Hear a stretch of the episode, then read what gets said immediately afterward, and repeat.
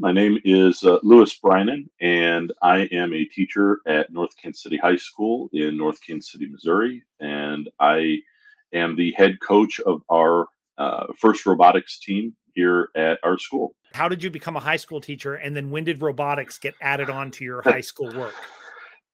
Oh, that's an interesting one. Um, I was subbing for Lee Summit, Grandview, and Blue Springs, and that kept me bouncing around, and, and mm-hmm. the paycheck was pretty decent. And I found that I actually enjoyed doing what I was doing. And I started taking a couple of classes in, uh, in, in basically occupational education.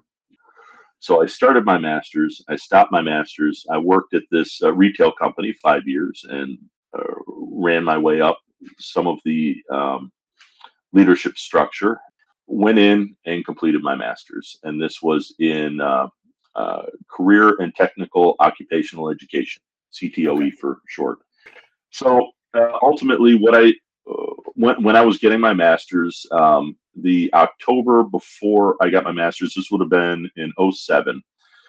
Uh, one of the people that was in my class happened to be working for North Kansas City School District, and he said, "Hey, uh, I know it's October, but there's a real good shot that there's going to be a position opening up in our in our school district come uh, March or April.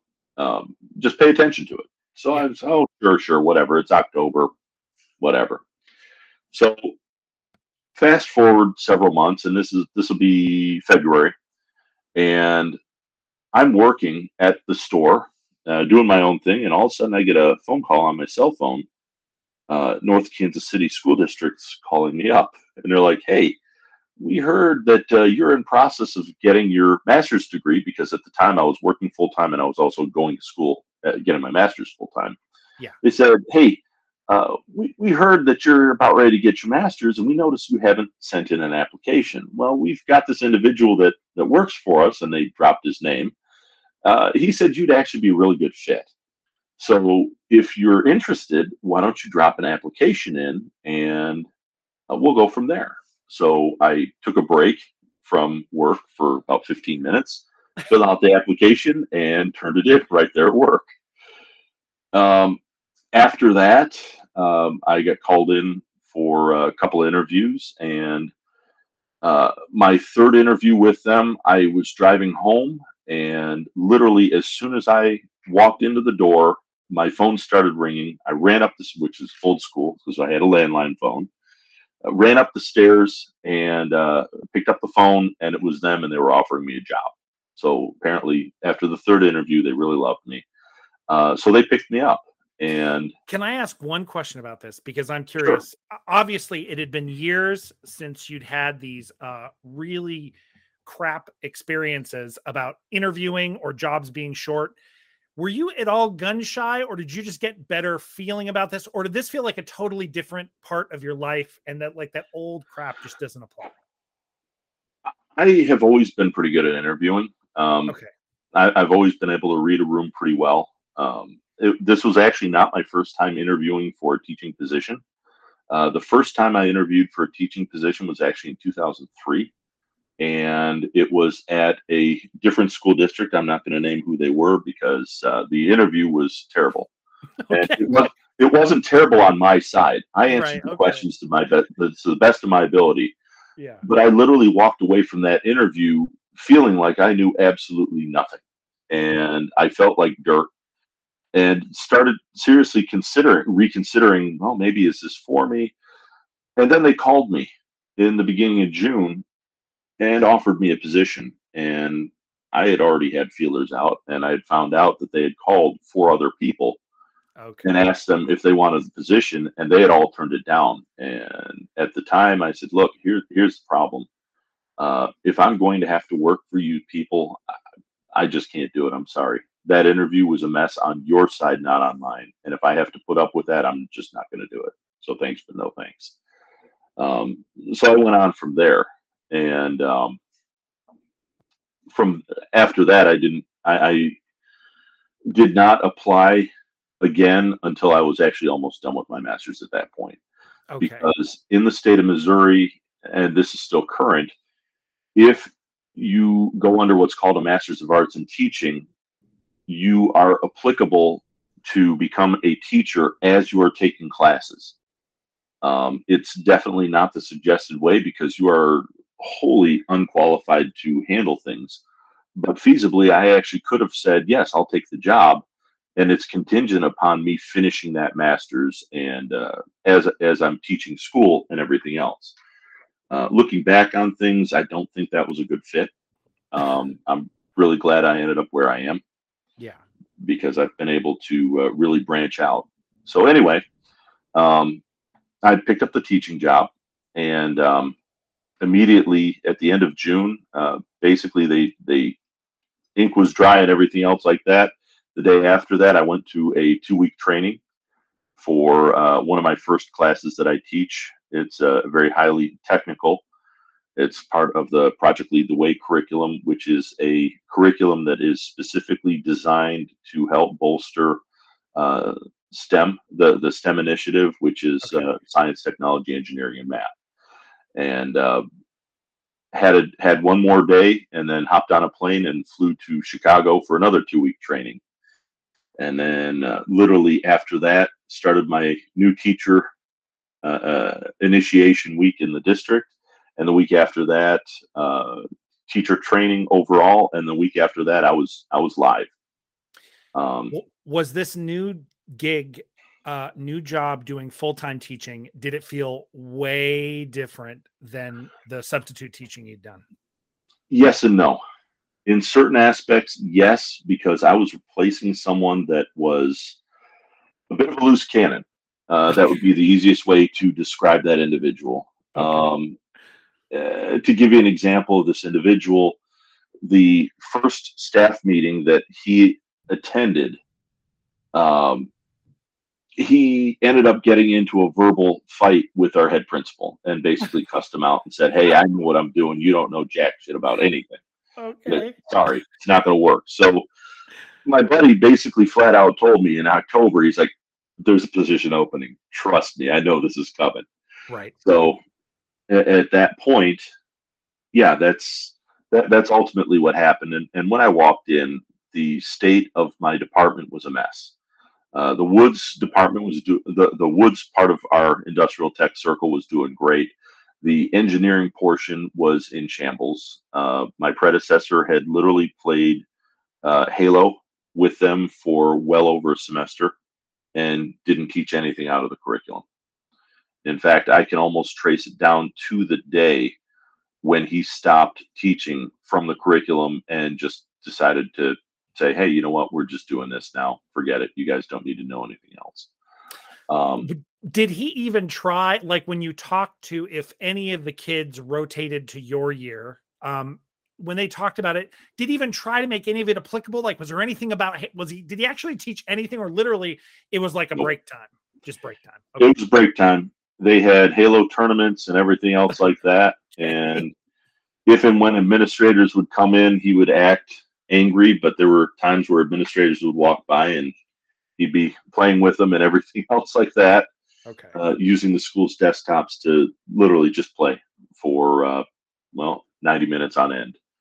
And uh, I walked in, and that was that was an interesting struggle because some of the kids that had been with this individual the year before they they jumped in and they tried to load Halo right off the bat, and I said, "What are you doing?" Well, our, our prede- your your predecessor did this. Well, that's that's not how we're playing things here. I'm sorry, we're not playing games or doing anything else. We're here to do some engineering. So this is what's going to happen. And when I first started teaching, I was teaching uh, two uh, architecture, architecture two, mechanical drafting one and two, uh, drafting technology, which was a semester course, and then industri- uh, intro to engineering design, which is a full year course, and principles engineering, which is also a full year course. All this and, stuff tied right into, I mean, stuff you'd learned in your degree. So this is all right, oh, makes yeah. perfect sense. This was this was all right up my alley, but it was it was a lot of preps, is what they call individual classes, and when people start mentioning, oh, I'm, I, have got three preps, I don't have time with it. I'm sitting there going, guys, I have five, and I'm a brand new teacher. And my predecessor literally took all of the notes and took it with him. Um, so the non-project lead the way courses, which at the time I was teaching the ARC one and two, mechanical drafting one and two, and drafting tech. So five of five of the seven preps. I'm sorry. Yeah. Five of the seven preps had absolutely no notes whatsoever. They just hey dumped in. You need to teach it. Uh, your predecessor ran off with all of the accumulated knowledge. You're on your own, and go. Uh, I made it work. Um, I'm the kind of individual that uh, faced with a situation of either sink or swim, I'm going to do my best to swim, and yeah. and I did it. It was rough certain days. they they were having me use software that I had never used before, so I told the kids I was very honest with them. I said, "Look, this program is new to me. I have no experience with it. I'm not certified in this particular program, so if we make some mistakes, that's fine. I'm going to make them too. And if you find out how to make something work really cool, tell me because this is going to be a learning experience for all of us. And uh, that's how did they? Do you remember how they react to that? Were they kind of like, "Oh, cool, all right, we're all on equal footing. This will be good." Exceedingly well. Okay. Um, I, I knew the, I knew the mechanical drafting and, yeah. and, the mechanical engineering software that one I, i've known that one backwards and forwards for a very very long time but the architectural program was completely new to me. I had no idea how to do that, let alone in certain situations, uh, building and everything else like that. Believe it or not, I have very, very limited knowledge of architecture. Uh, my expertise was always in mechanical or electrical. So I, I could tell you how to wire up all sorts of good stuff, and I could I could show you how to build something uh, out of steel or aluminum. But when it comes to, uh, hey, why don't you go design a house? At that point in time, I had virtually no idea, um, other other than the one semester class I took in college dealing with it. Was it fun? Do you remember? So I can imagine you're thrown right in. You get teacher training, and then boom, your your your boots on the ground as a brand new teacher. You have a ton of these classes that are kind of like extra they're extra work to put together and you have nothing there. Was it fun to have to learn the stuff you didn't know that year or was it just another thing made you feel like you were on everything the whole place was on fire and it was just crazy? Well see it was crazy but i never felt that i was completely out of out of control. Okay. um, it was it was kind of a weird thing. Um, i also have a very good friend of mine that was also a new teacher that year as well in the same district. So we would bounce ideas off of each other. And one of us would try one thing, it didn't work. If it worked, great, then then I would do it, or he would do it. And if it didn't work, then neither we'd only do one. And it's like, okay, now it's your turn to figure something out because clearly what I tried didn't work. Um, so we we literally did bounce ideas off of each other. Um, my administration was very forgiving. Um, a little bit more backstory about my master's. Um, as a master's degree, I did not have to student teach. Technically, my first semester teaching, officially teaching, right. was actually my internship for my master's degree. So uh, when when people are like, "Hey, how much experience have you had teaching?" Because they asked me within a couple of weeks, I had a major disciplinary problem, and I apparently handled it perfectly. And I, I, looked at the calendar and said, Oh, I have about three weeks experience. They're like, What do you mean? I said, I'm a brand new teacher. This is my third week teaching. I didn't student teach. This right. is it. So yeah, you didn't have the apprenticeship. They just threw you right in. Yeah. Yeah, they, they threw us in. Uh, literally it was sink or swim. Um, and I was I was very fortunate to be where I was and and I wasn't perfect. I'm still not perfect, but um, I'd like to think at this point I have a little bit more of a, a little bit more control over what was going on. Uh, anyways, so uh, that was that was pretty much how I became a teacher. Uh, the first year finished up. The second year, we added uh, Technology Student Association, which is another extracurricular activity that I offer. That is uh, primarily it's called a career and technical student organization which uh, runs along the same lines of uh, FFA, Future Farmers of America, oh, or yeah. POSA, uh, DECA, uh, FBLA, Teach, organizations like that.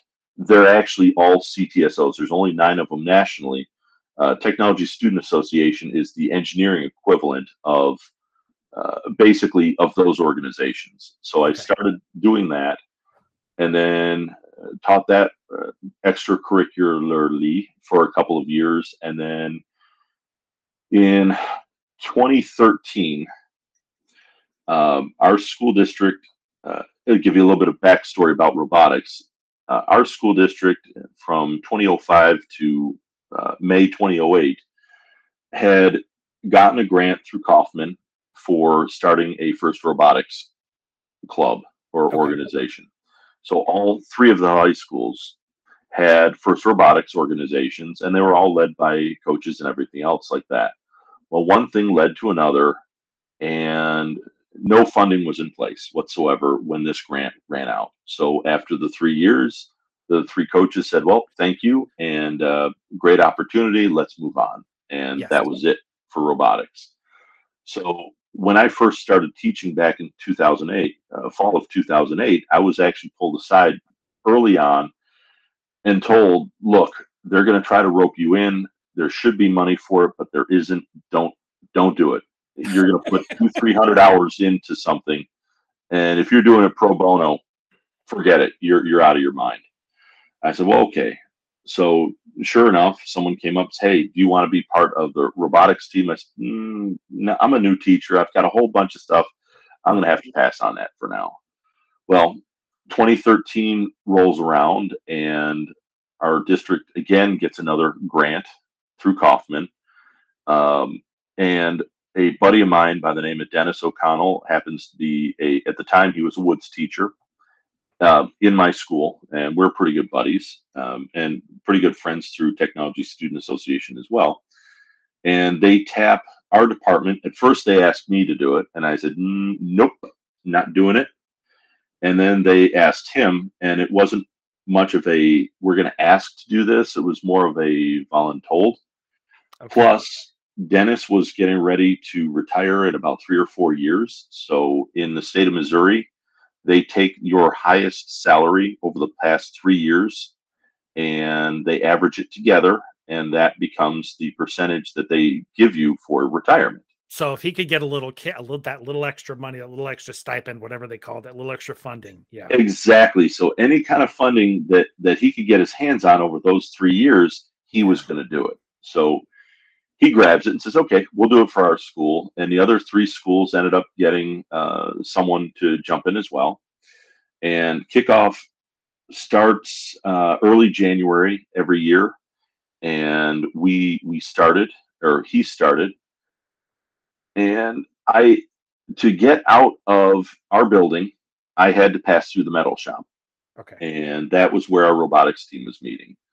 And the first week the the original assistant coach was someone else, and they dropped a couple of bombshells on Dennis, basically saying, "Hey, they're going to be a night teacher for a local community college, and they can't come in Monday, Tuesday, and Wednesday, and Saturdays are going to be kind of a crapshoot too." Okay. So he's sitting there going, "Well, I guess I'm going to have to do this solo." Okay. So as I was walking through, I start seeing some of the kids working, and I know some of these kids. I have them in class, and it impressed me. And how I, I told other people five minutes uh, on the way out turned into 15 minutes, turned into an hour, turned into a couple hours, uh, turned into I'm calling my wife, telling her, hey, I'm going to be working late tonight. We've got robotic stuff going on. And I literally just kind of melded myself into the FIRST robotics club.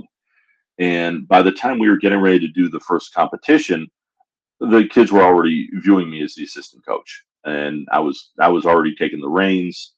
Um, but also and, in and, your mind, were you weren't looking for the money? You just all of a sudden like, ooh, this is really fun. I was I was having fun, and and yeah, in in all actuality, the first year I actually did not get paid for anything. Okay. Um, my my first year as an assistant coach, the stipend actually went to uh, someone else. Right. Um, okay. And and I never fought him on it because at the time, a side story, he was actually fighting cancer at the time. So it's like, hey, you know what? He needs the money a lot more than I do. Yeah. So I, I can I can deal with this. but the first year out, um, we we made it to the world competition. We actually won the rookie all star award, and that qualified us to uh, go to world. And at the time, we had no idea what that meant. um, but when we walked in, the the competition had been held that year, and and a couple years after had been held at the Edward Jones Dome in St. Louis, which is actually where the St. Louis Rams used to play. Okay. Uh, because they still had a bunch of paraphernalia all over the stadium but we there were 600 robotics teams in this conference center and a little bit of information about the robots they're not small. Uh, our robot to give you an idea is uh, it has to be no more than 120 inches around for perimeter. Okay. so it could potentially be a 30 by 30 inch square. So i mean we're, we're talking something pretty significant. And it can also be up to four feet tall and weigh about 100 to uh, between 120 to 125 pounds. So these are not small little robots like you would see in some of the competitors. These are actually about the same size robots as you would see on a show like BattleBots, which I like to compare the uh, robot sizes the only difference between BattleBots and First Robotics, other than the fact that First Robotics doesn't generally do offensive things like sure. we're going to put a we're going to put an axe on this thing and, and or a blowtorch. About the only difference, though, as far as the robotics configuration, is the material that they're using and the weight.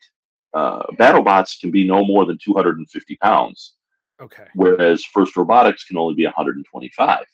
So right there, we actually have to change our material from something like steel or titanium to aluminum or other or polycarbonate plastic, things like that, things that are much more lightweight, um, but are exceedingly durable under the circumstances. I was going to ask if that change in material leads to if if you're if you're executing tasks in those things and some of them involve any extra, I don't know, gravity, physics, pressure, pushing, pulling, do the materials ever cause problems? I mean, is this stuff crumple? Absolutely. Okay. Oh yes. In fact, we we still have one of the launchers that we tried using one year, and we found out that we should have designed that out of steel instead of aluminum, which we can use the heavier equipment. It's just generally not feasible for a large scale environment right. because of the amount of weight. But uh, we had our would have been our third year in robotics. We actually qualified for World again that year as well. Our robot was designed like a tank, and it was actually an eight wheel drive monster. It basically looked like a tank with the exception of a turret. It did not have one. But we tried to put a launcher in there to launch balls, mm-hmm. which is a great thought. And we had all the motors set up, we had all the encoders basically to measure certain degrees mm-hmm. and, and certain power readings and everything else like that unfortunately, we we spent a ton of time working on this thing, and one time we the the one time that we figured out that we think we got all the bugs worked out and everything else like that. This is in our second regional uh, for the competition. We basically, and we were down in Oklahoma, and we were testing things, and one of the kids forgot to put the cable that connects the encoder to the main board itself. Okay. So literally, when we fired this thing up, it just started launching itself so much it never stopped.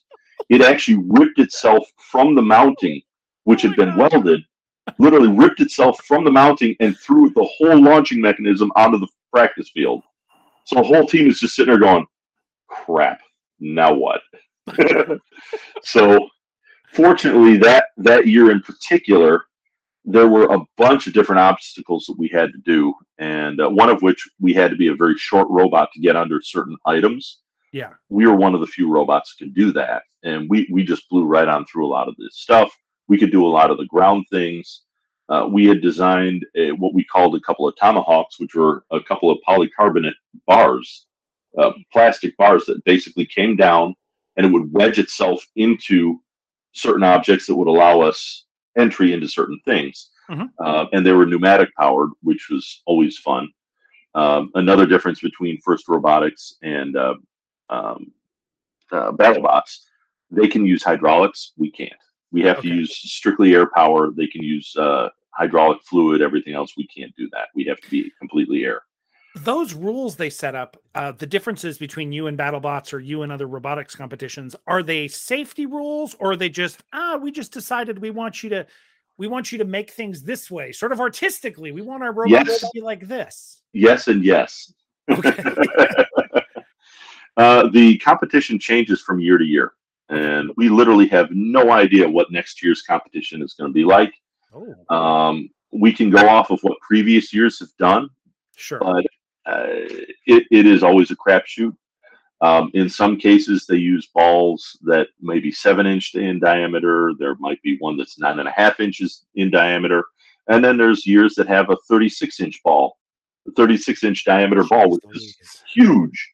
Yes. Um, our first year out, those those were giant balls that we were using. Um, in some cases, it's it's about the size of a softball, and you have to shoot 20 or 30 of them stuff like that. There's typically a shooting element. There is typically some kind of element of climbing, mm-hmm. which is always interesting, making your robot climb.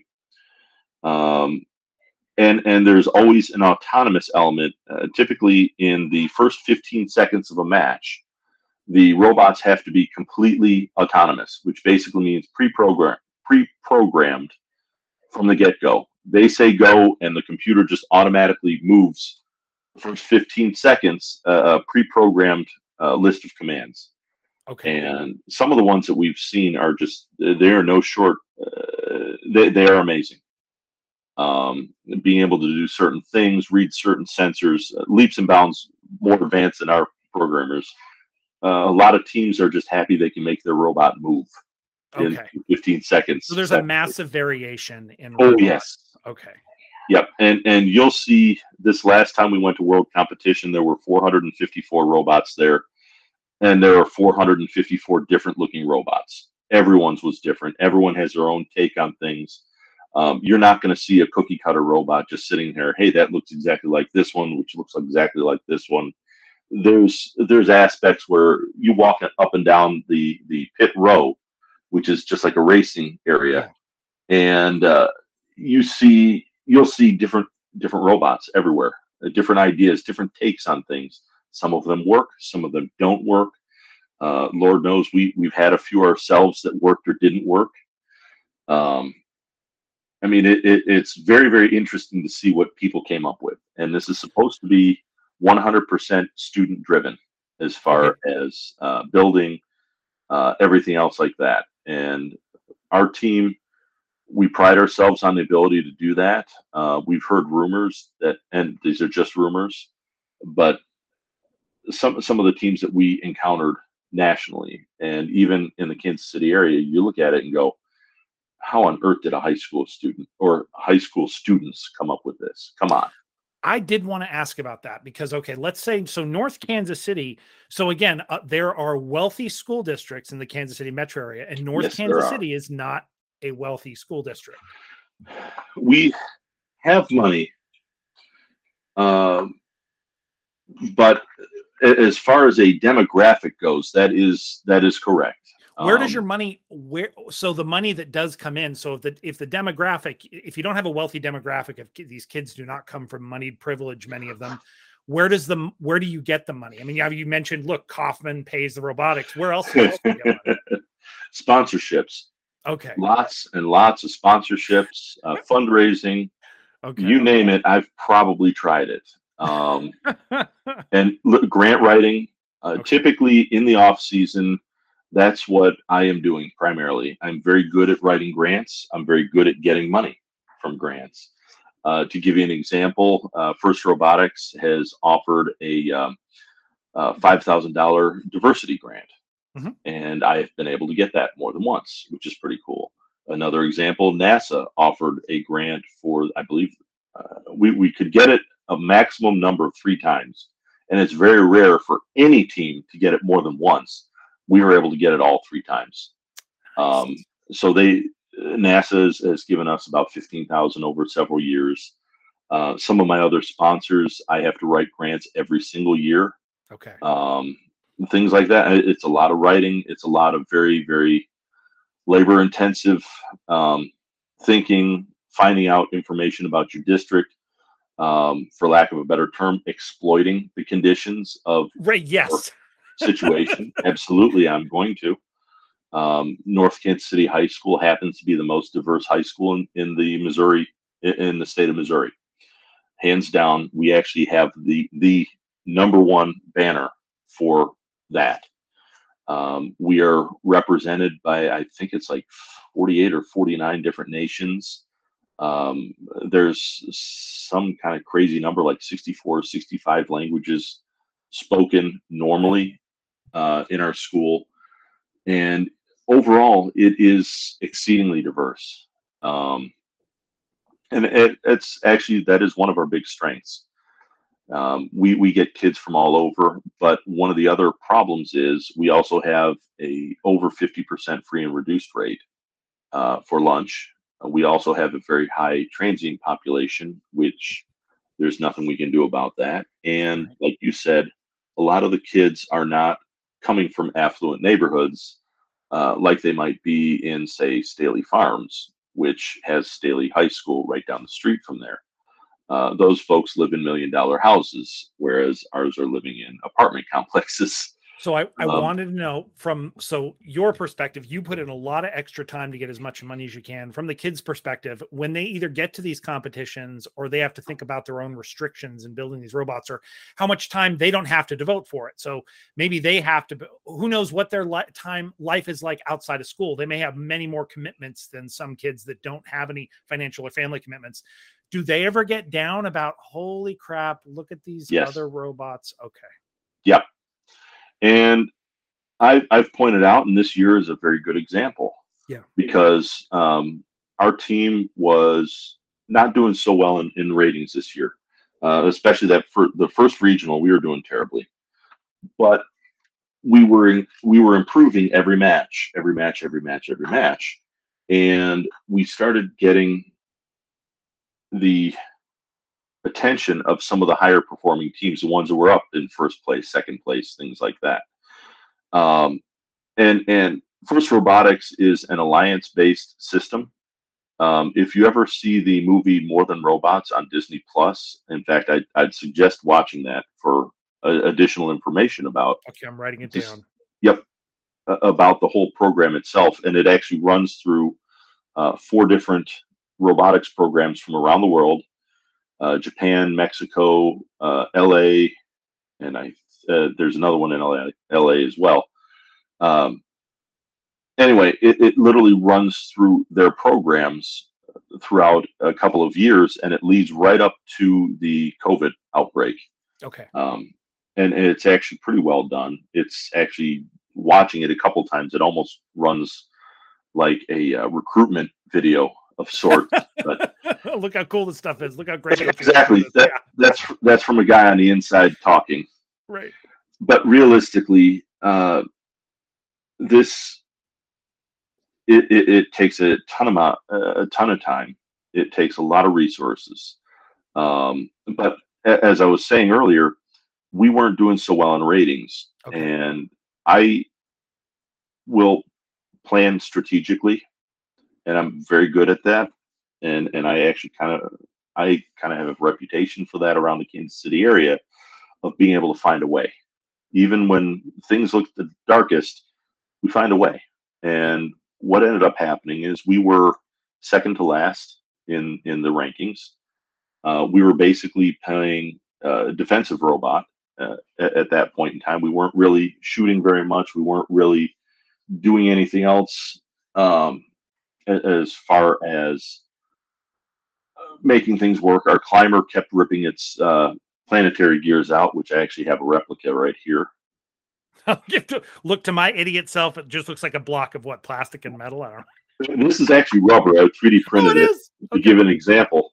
But this is a 15 to 1 reducer, and this end spins 15 times faster than this end does, which increases okay. the amount of torque. Anyways, we kept tearing the gears out of the inside of these things. Jeez. Okay. So our climbers, our climber was toast, uh, and we knew it. So we actually took it off the robot. And once we did, we started playing defensively. We we still would make a couple of shots here and there when we needed to, but primarily we started figuring out that our robot was really good at stopping the other teams from scoring. So having us on their team, if they were good at scoring, Oh. They could score while we would come around and stop the opponents from doing it. So it would be a very relatively one-sided match. Well, uh, like I said, we were second to last in the rankings, and we were picked very last on the field. We were the last ones picked to be on the first place alliance, and it's the alliance consists of three teams. And if you win the event, all three teams go to the world competition. Well, we won. And in doing so, we had to face off against several other teams that were definitely better than us. But uh, elite, and I'll use Lee Summit High School as an example. Uh, I have a pretty good repertoire with them. Uh, they're they're awesome, awesome program. Uh, I strive to be like their program at some point, but we had to beat them and Sedalia paired up together, and those were two very very heavy hitters Yeah. compared to us. Uh, and they were on the same alliance, and we shut them down. And we actually made it to the world competition, beating Lee Summit and Sedalia and and the third team. I don't remember who they are right off the top of my head. But in order to win this whole competition, we had to beat them, and we did. Um, it reminds me there's you know you were talking so there's that um the chicago bulls everybody talks about certain players especially dennis rodman dennis rodman did not take shots dennis rodman's job was to get the ball and give it to someone else so his job was Yep. to get the ball so it reminds me of yeah your players might be better but our team plays better together which i think you're saying normally these teams have to make a robot and then maybe they'll build an but maybe this time you had the best player at this one niche skill and so the other robots could be great. The other robots Yep. could be really good, and you could be just great at that one thing. Yeah, that's Yep. cool. and and we that that's primarily been our strategy. That every year that we've made it to the world competition, other than the first one, Okay. um, we have been able to find a niche in the game Yeah. and got really really good at it really quickly um, and that was that was the case here as well now i bring up lee summit because they were actually in our division at world Mhm. they ended up as the number three team in the world. And i can honestly look someone square in the eye and say my alliance beat them to make it to world. So i don't feel so bad about them doing what they did because given the right circumstances we could have been there too. So um, and that, now the alliance matches themselves are the alliances are completely random. So you may be against one team one match, and then the next team they're an alliance partner with you, and each alliance consists Oh, of interesting. two teams. Yes, um, and First Robotics is very very big on gracious professionalism, which is something one of the founders uh, by the uh, gentleman by the name of Woody Flowers. Uh, he passed away a couple years ago, but he he lived it. He was the epitome of being nice. Yes, you're competing up. You're, you're competing against everyone else, but at the end of the day, you guys are all robotics teams. So let's say uh, let let's say I blow out one of these transmissions. We don't have any extra gears. In a spirit of competition, I would go to another team, or I would have students go to another team and say, "Hey, look, we just blew we, we just blew out our last one. Do you have one of these sitting around to to let us borrow?" And in fact, that actually Lee Summit was one of the teams that gave us parts this last regional. And like I said, then we turned around and beat them. Um, but it, it it's that kind of spirit where we want to beat everyone on the field. We don't want to beat everyone just because you can't find parts. Um, that that's one of the worst feelings. Uh, having a component or something else like that, and there's no way to fix it. No one has any extra parts, or at least no one's willing to give that to you. Um, and and you're sunk at that point, or you have to come up with a different way of, of doing things on the fly, which in some cases is impossible. In other cases, it is possible. But it's it, it's very interesting because everyone wants to beat everyone else, but at the same time, we want to see everyone do pretty well. And uh, some some of the teams out there, um, they do have chips on their shoulder. Others teams will give you the shirt off their back. And, I was going to ask because surely, again, in any competitive thing, look, some of some of the competitors lack social skills. Some of the competitors are super competitive, and they can't help just being in the moment. They just react yes. emotionally and get nasty or gloat. I mean, just some people are like that. That is a monster that my team has had to fight for years and years and years. Um, because certain kids, like you said, certain kids um, and and even adults yes. very cocky. They get very, oh yeah, we did this, we did that, and I'm sitting there over on the sidelines going, "Are you kidding? We lucked our way into this." we we have absolutely no room to brag as far as oh well, we beat you, beat you because their robot's better than ours. But we found a niche and we're able to exploit that, and that's that's how we made it. And once, okay, cool, great jobs. Twice, three times. Okay, this is our fourth time. This obviously is not an accident anymore. You guys, you guys are figuring out how to do this. Uh, in fact, today's head coach pulled me aside. He's like, "How do you how do you keep figuring out how to do this?" so because I'm, I'm, friends with him. In fact, his birthday was yesterday. But um, it, it's it's one of those things where all the coaches talk to each other. Yeah. So we it's a pretty tight knit community once you get into it. And uh, yeah, that that was one of those things where they're like, yeah, your team found a way in again, and, and they did too. Um, they went to a different regional and and they won that, and rightfully so. They did a great job. But it's one of those scenarios where they just look over like, how the hell did you do that again? Because uh, and, and I'll pick on Sedalia as an example. That's not the first time we've beaten them to make it to World. Uh, the the year that our robot threw its launcher onto the field, we beat them in competition. In fact, um, during the competition, we were playing bump and run defense, and we hit them hard enough. We we figured out one that they had to line up in a very specific spot to fire off their their balls to get into the target. We figured out pretty quickly. Well, if you either park there or just slam your robot and just bump into them just before they fire, they're going to miss every time. and they they go back and forth, and the robots all have bumpers on them, and they're there for a reason because at the at the end of the competitions they are torn up, and uh, they we collided with them in one of the matches, and this was actually the final match. We hit them hard enough that it actually knocked the radio right off the robot, which kills the signal immediately. Their robot was dead. There was no rebooting it on the field. It was kaput. Um, uh, so that was that was the first time we beat them, and then the second time, of course, was a couple months ago. But uh, the the competition they don't they don't necessarily want a lot of defensive robots out there, but that's part of the game, and they know it. And if, like I said, if if you're able to do really well at it, then you can excel. Uh, you're not going to show very highly in ratings. You're right literally dependent upon other teams, not necessarily charity, but their ability to scout out the situation because we have scouting wings that uh, pump us full of information of the other teams. So I, I can tell who we're up against at any given time.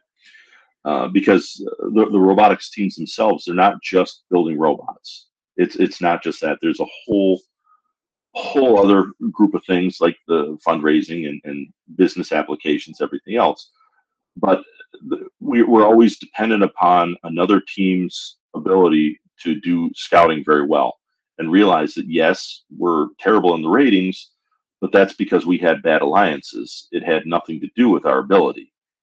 Um, and that's that that was the case this last th- this last March. Um, they had actually scouted us and they saw us getting better, and then they saw us remove the climbing arms, which originally had our robot, it was top heavy. And then once we removed the arms and started bashing around, they're like, "Yeah, you guys were a lock for a third pick. We we knew it. Uh, we knew it half a day before the competition even ended. You guys were on our radar, and if you hadn't been picked, uh, we were going to pick you, and of course they did. Um, our second regional, we got picked on the uh, was the fifth alliance, there was a little bit of drama behind that. We actually wanted to be picked on the fourth alliance, which was Staley High School. They were asking us, and we're like, "Yeah, we want to be with you guys. Call, call, call us." Unfortunately for us, the um, uh, Barstow the uh, team 1939, uh, the Kniggets, which is from Monty Python. Okay. Um, it's night spelled out when when they call them Kniggets and everything else. That's their team name, and their mascot is a bloody bunny, white bunny. Okay. Um, they picked us for the fifth seed alliance, which it was fun working for them. I got a bunny hat, which is pretty cool, but uh, it wasn't a good fit that time around, and ultimately we made it to the semifinals and got knocked out. Um, which it's not uncommon for our team to make it into the final rounds, which is also saying something. There's a lot of teams out there that go years and years and years. They've never made it to a world competition. Um, and then we're over here doing our thing, and everyone's like, well, how do you guys keep doing that? And I, I want to be nice and I want to tell them how I do it, but I don't want to necessarily tip my cards too much. So you have to part of that is strategy. Teachers have to teachers who do extracurriculars it's almost like extra an entire extra job that gets loaded on to the regular day-to-day teaching Oh yeah. so i'm curious about okay you're I, I don't know maybe they are. are is anybody in your family even your extended family also really into the robot stuff and then what do they do during season like it's just like you just know dad's gonna be gone and this is just how every robot season is there is such a thing called a robotics widow. okay and and t-shirts have been made about it and and it's it's it's a friendly joke that goes amongst all of the wives and husbands of either wives or husbands of Yeah. coaches and or mentors and things like that and it's literally from the time that where they unveil what's going on to the point where uh, we're in competitions we're going to be gone for a long time and typically from January until middle March, even late March this year, I'm at school far more than I am at home. And yes, I, I teach my normal job. I, I grade everything. I do everything I need. Right. And then I turn around at three o'clock. I would go to robotics and I would work at least until seven o'clock every night. Some nights uh, to nine or 10 o'clock at night. And then I work Saturdays. Sometimes I work Sundays with the team Yeah. and then our spring break uh, we we had 48 hours in by tuesday of that week. We worked that much. Um, so yeah we we literally blew our entire spring break making sure this robot did what we wanted it to do. And fortunately it did. But are the kids just do you have every year um do you always have a crop of kids who are just as excited to put in all that work or sometimes do you have Yes. kids that okay they're all they all get pumped by that point most of them are pumped they really re- it, it's the covid has been kind of a monkey wrench into a lot of things yeah the competition is really what amps up the kids. Okay. Really, it brings them together as a team because then they can see everything that they've been working on. This is why we were doing it. This is why Mr. Bryan was yelling and screaming at us, "Hey, you guys need to do this. You need to do this. You need to do this." right right right That's that's where they can really see. Okay, now I understand. This is why we had to do it this way. This is why he was telling us, "Don't say anything bad to any other students or anything else like that." Yeah. um, th- things like that, or don't let people borrow your tools; they'll never give them back. Stuff Right. like that.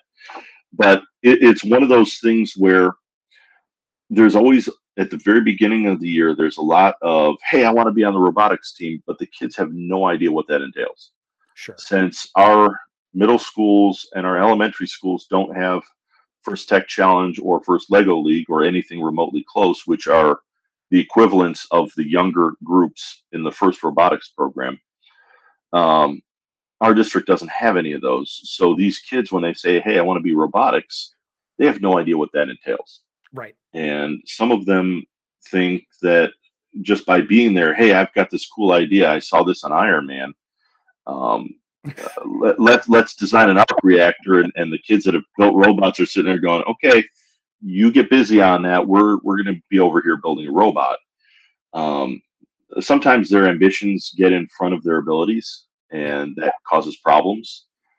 And uh, as a coach i learned a while ago to delegate some of those um, not necessarily disciplinary but more along the lines of someone to watch over some of these individuals. So I have several groups of kids that are my team captains. I have uh, basically I separated it into divisions. And as far as an overall team, I typically have two captains every year. That way, it guarantees that neither one of them have to be there 24 7, which gives them an ability to do their grade, do their school, in some cases, do other events. Uh, I've got one that's really good in track. She's a uh, uh, shot put and discus and loves throwing javelin. Uh, tremendous kid. has got a 4.0, um, but she's got to have time to do schoolwork. Right. So uh, she actually, I, I already announced that she's going to be one of my captains next year. But they also know what that entails, and that means that they're going to be in a lot of times. They're going to know everything there is to know about that robot, inside, outside. Uh, my assistant coach and I will be telling them uh, more privileged information as far as okay, we're going to talk to these sponsors, we're going to talk to this. Man, that didn't work out the way we, we wanted to. They basically are going to be primarily the link between what we say and what the students do. And that frees us up the, as coaches and mentors to be able to help students actually building things uh, using some of the uh, materials and using some of the heavy machinery that we have at our disposal. And because these kids, they don't know how to use, they don't know how to use a metal lathe. They don't know how to use a milling machine or a chop saw or a drill press or uh, even even just some of the skills behind using a hand drill. Uh, these are all these are all foreign concepts to just about every one of the students, including reading a tape measure, something as simple as that. Um, so that allows us to basically, with a certain amount of confidence, to be able to go around and help these kids actually build stuff and not build it ourselves, but be like, okay, when you're using a lathe, here's here's the technique you're going to want to use. I just showed you with one of them. Now you have to make nine more because we need 10 of them for this robot. So being able to do that or uh, threading axles on, on something, or uh, we got a brand new uh, lathe last year, and some of the quick change stuff was literally a 16th of an inch too tall. I took it over to the milling machine, taught the kids how to mill off part of the bottom of it, yeah. and sure enough, fixed the problem. It's stuff like that where I get to teach some of these advanced skills that, believe it or not, I did actually learn in college a million years ago. Um, right. And and it, it gives me the ability to get my hands dirty as well and and keep myself involved and and know what's going on um, which is actually something that really impressed my assistant coach he actually worked for a different school district out in kansas up until this this current this soon to be next school year he's actually jumping over to our district now but my assistant coach worked for a different school district and they had a robotics team as well and their coach was very hands off he would he would sit in the corner and he would just tell, okay, kids, you need to do this, you need to do this, you need to do this. He didn't really care what was going on as long as the kids had a working robot at the end. He right he was there just to be there. And the mentors would help out and the coaching staff would just kind of sit. And I I would go nuts doing that. I can't just sit down and be like, yeah, okay, you guys do that. No, that's not how I lead. Um, I'm, I'm one of those individuals and my assistant coaches as well that will get just as dirty, if not dirtier than everyone else. Right.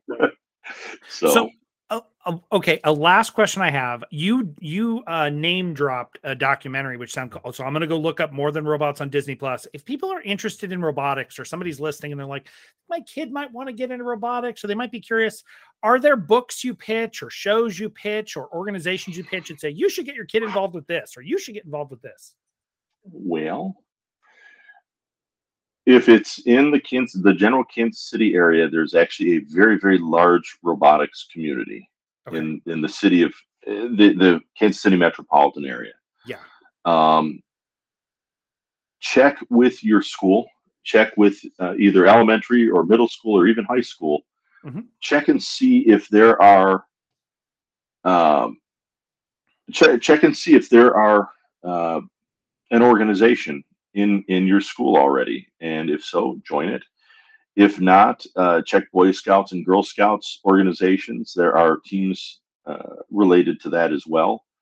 Uh, if not, uh, look up a group called Kansas City KC STEM Alliance. Okay. And uh, they can get whoever's interested in contact with the individuals that are in control and, and are very knowledgeable of the teams in the general Kansas City area. Um, also, as far as books go, yeah, I don't know. you're a lot. Look, you're a lot of hands-on stuff. So hands-on. Take as many shop classes as you can, like the dirty shop, even if it's just woods. I know yeah. most curriculums, most schools don't offer metals anymore, which is depressing. Ours doesn't. Um, uh, welding, things like that. Get get involved with a lot of hands-on activities, and all that kind of stuff will go a long way. Uh, take the engineering curriculum classes if you feel like building. Yeah.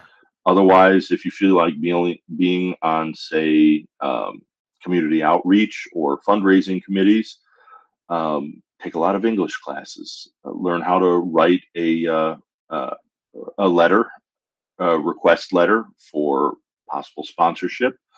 Learn how to speak in public. Learn how to introduce yourself or other people to individuals that could potentially uh, give you your next uh, payment or your next amount uh, or uh, the, the next sponsorship that you can possibly get um, or bone up on graphic arts um, for the past several years excuse me i've had students uh, design our t-shirts and mm-hmm. design um, our pamphlets that we give out to other teams, basically explaining who we are, what we are, and what we're about. Uh, we have a couple of non-negotiables. Uh, our team is known for their purple tie-dye, which honestly, I told the students, I said, I absolutely hate purple tie-dye.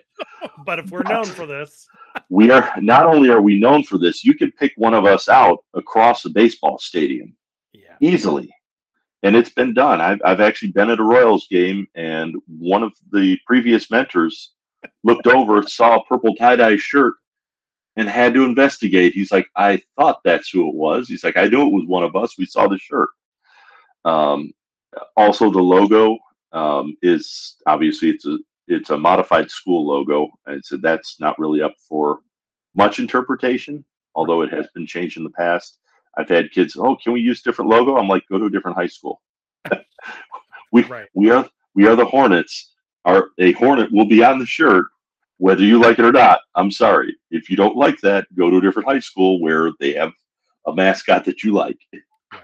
So, but uh, yeah, basically, uh, the easiest thing is bone up on on critical problem solving is a really, really good skill to have. And that's one of the things that we always tap dance around with robotics and even with TSA and even with my curriculum. That's what we're teaching students how to do and, and how to learn is, is basically being able to problem solve something that doesn't necessarily have an easy answer right off the top of your head. Something that you actually have to sit down, brainstorm, and go, hmm, well, what are the ramifications of this idea as opposed to this one? And go on, so on and so forth from there. So that's a lot of work. We can't just tell them, just like you talking about the kids that show up and want to build an arc reactor, they can't just watch Iron Man 1, 2, and 3 and then be ready to just come in and be a robotics genius. Yeah, that doesn't happen. Sorry. It just doesn't. If it does, please get me in contact with them. I'd love to have them on my team.